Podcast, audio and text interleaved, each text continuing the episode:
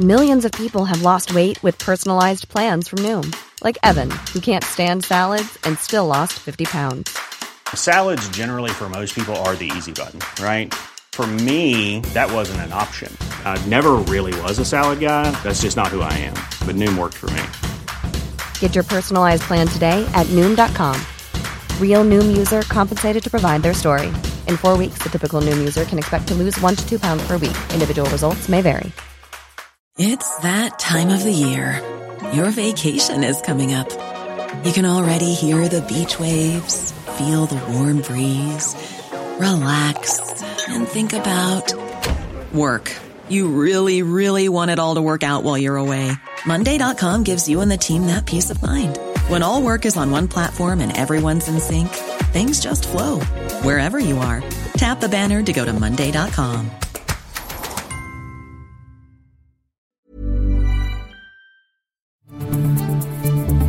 This is your Times Daily World Briefing for Thursday, the 8th of September. I'm Steve Forbes. And I'm Emily Ferrier. The second suspect in the Saskatchewan stabbing spree has died in hospital. So, this is really a shocking ending to a very tragic story that everyone in Canada was already talking about. And Haitians take to the streets demanding the removal of the Prime Minister. I can't send my children to school. I can't pay for my house. Misery, mess. I can't go out because of the insecurity. Times of London Daily World Briefing. We begin in Canada, where the second suspect in the Saskatchewan stabbings has died shortly after his arrest due to unspecified medical distress. Ten people were killed and 18 others were injured in a mass stabbing in the Canadian province on Sunday, one of the deadliest attacks in Canadian history. 32 year old Myles Sanderson was apprehended when police rammed his stolen vehicle off the road after a high speed chase. Assistant Commissioner Rhonda Blackmore explains what happened next. Shortly after his arrest, he went into medical distress. Nearby, EMS were called by police to attend the scene, and he was transported to a hospital in Saskatoon. He was pronounced deceased at the hospital.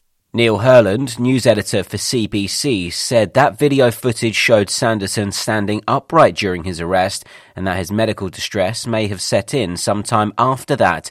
However, Herland said the cause of Myles's death was still somewhat of a mystery. It's not clear the circumstances of the death. What caused him to die? Was it cardiac arrest? Was it shock?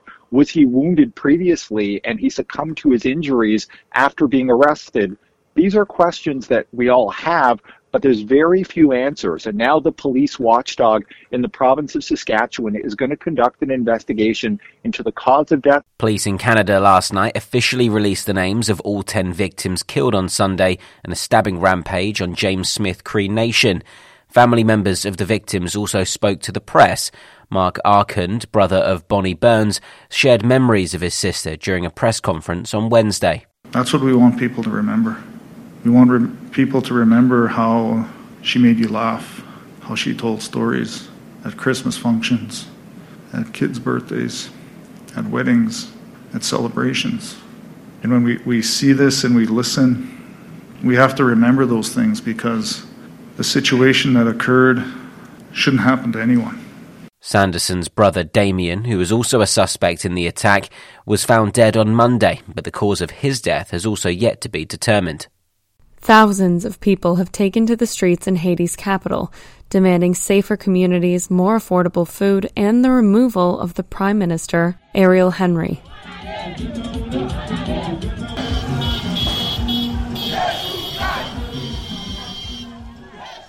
The occasional crack of gunfire mixed in with the shouting and clapping of protesters as they marched through the streets blocked by rocks, trucks, and burning tires.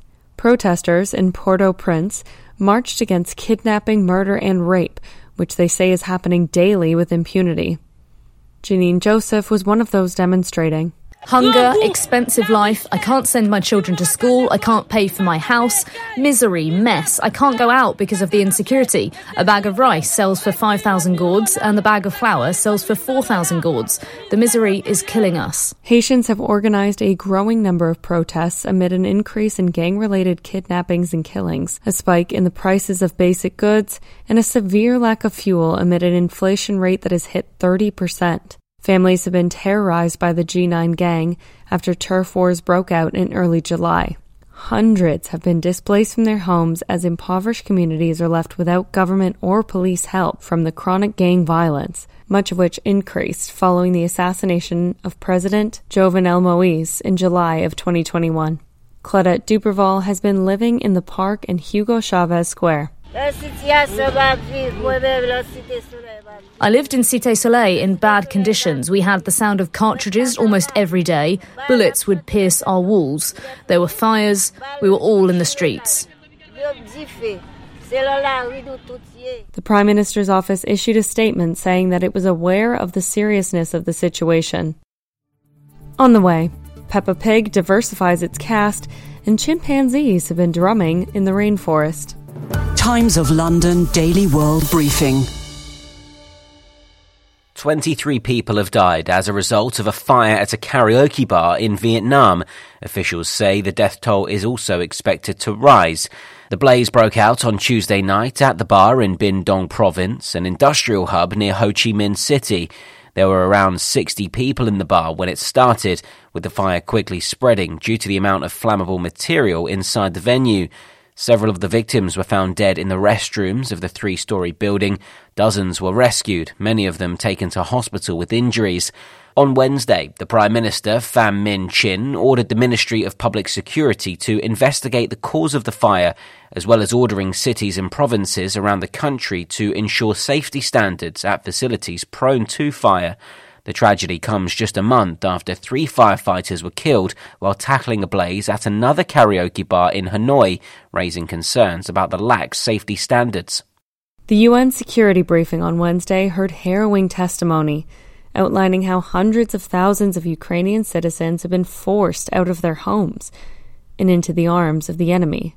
The Office of Human Rights verified the discovery of a process called filtration, a collection of data and security checks conducted by Russian forces and affiliated armed groups. Linda Thomas Greenfield, permanent representative to the United Nations for the U.S., told the Council that evidence shows thousands of Ukrainian citizens, including children, have been interrogated, detained, and forcibly deported.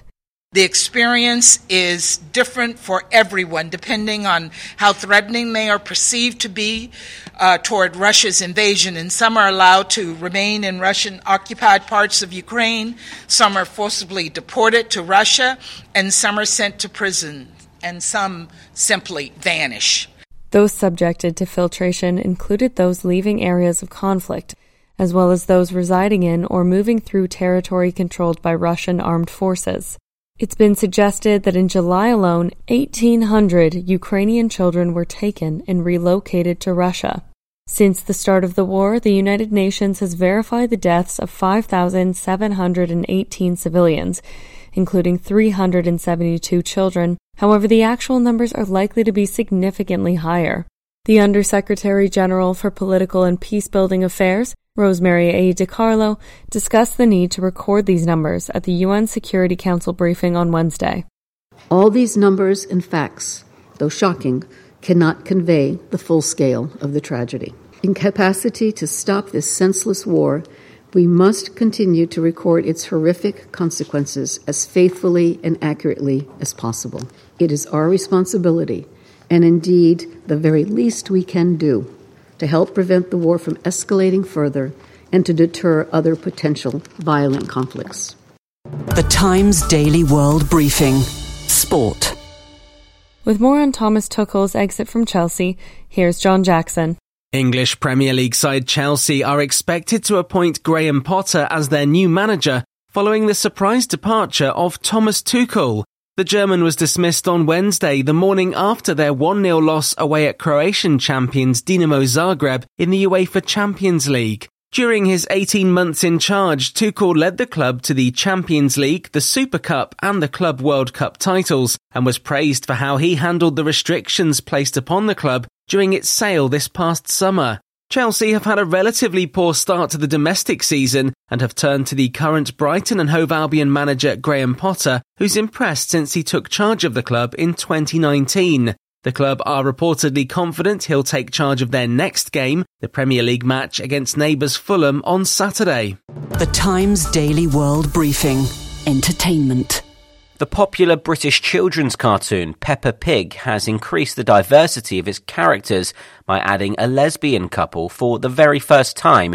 It happens in episode 41 of season 7, titled Families, where Penny the polar bear introduced her two mothers.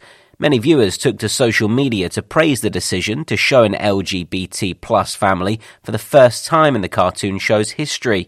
One Twitter user wrote, This is how young children should be taught about inclusion. It comes after another show, Thomas and Friends, is to introduce its first autistic character, who's been created in collaboration with autistic writers and organizations. The character is called Bruno the Brake Car. Researchers from the University of St. Andrews have discovered that the chimpanzees they observed in a Ugandan rainforest have developed their own signature drumming styles on tree roots. The researchers discovered that the primates have personalized drumming routines and that they're quite good drummers. Vesta Eleuteri, a PhD student and lead author of the study published in the journal Animal Behavior, has been speaking to Times Radio. So they live in a community, but they're often scattered around and uh, but they do have these long distance signals that they make that allow them to stay in contact with each other so maybe they might not say goodbye because they don't need to because they have a means of staying into contact with each other. The researchers next study will be to explore whether there are different drumming cultures among different chimpanzee populations. And that's your times daily world briefing for thursday the 8th of september. This podcast from The Times is brought to you in partnership with Google Podcasts.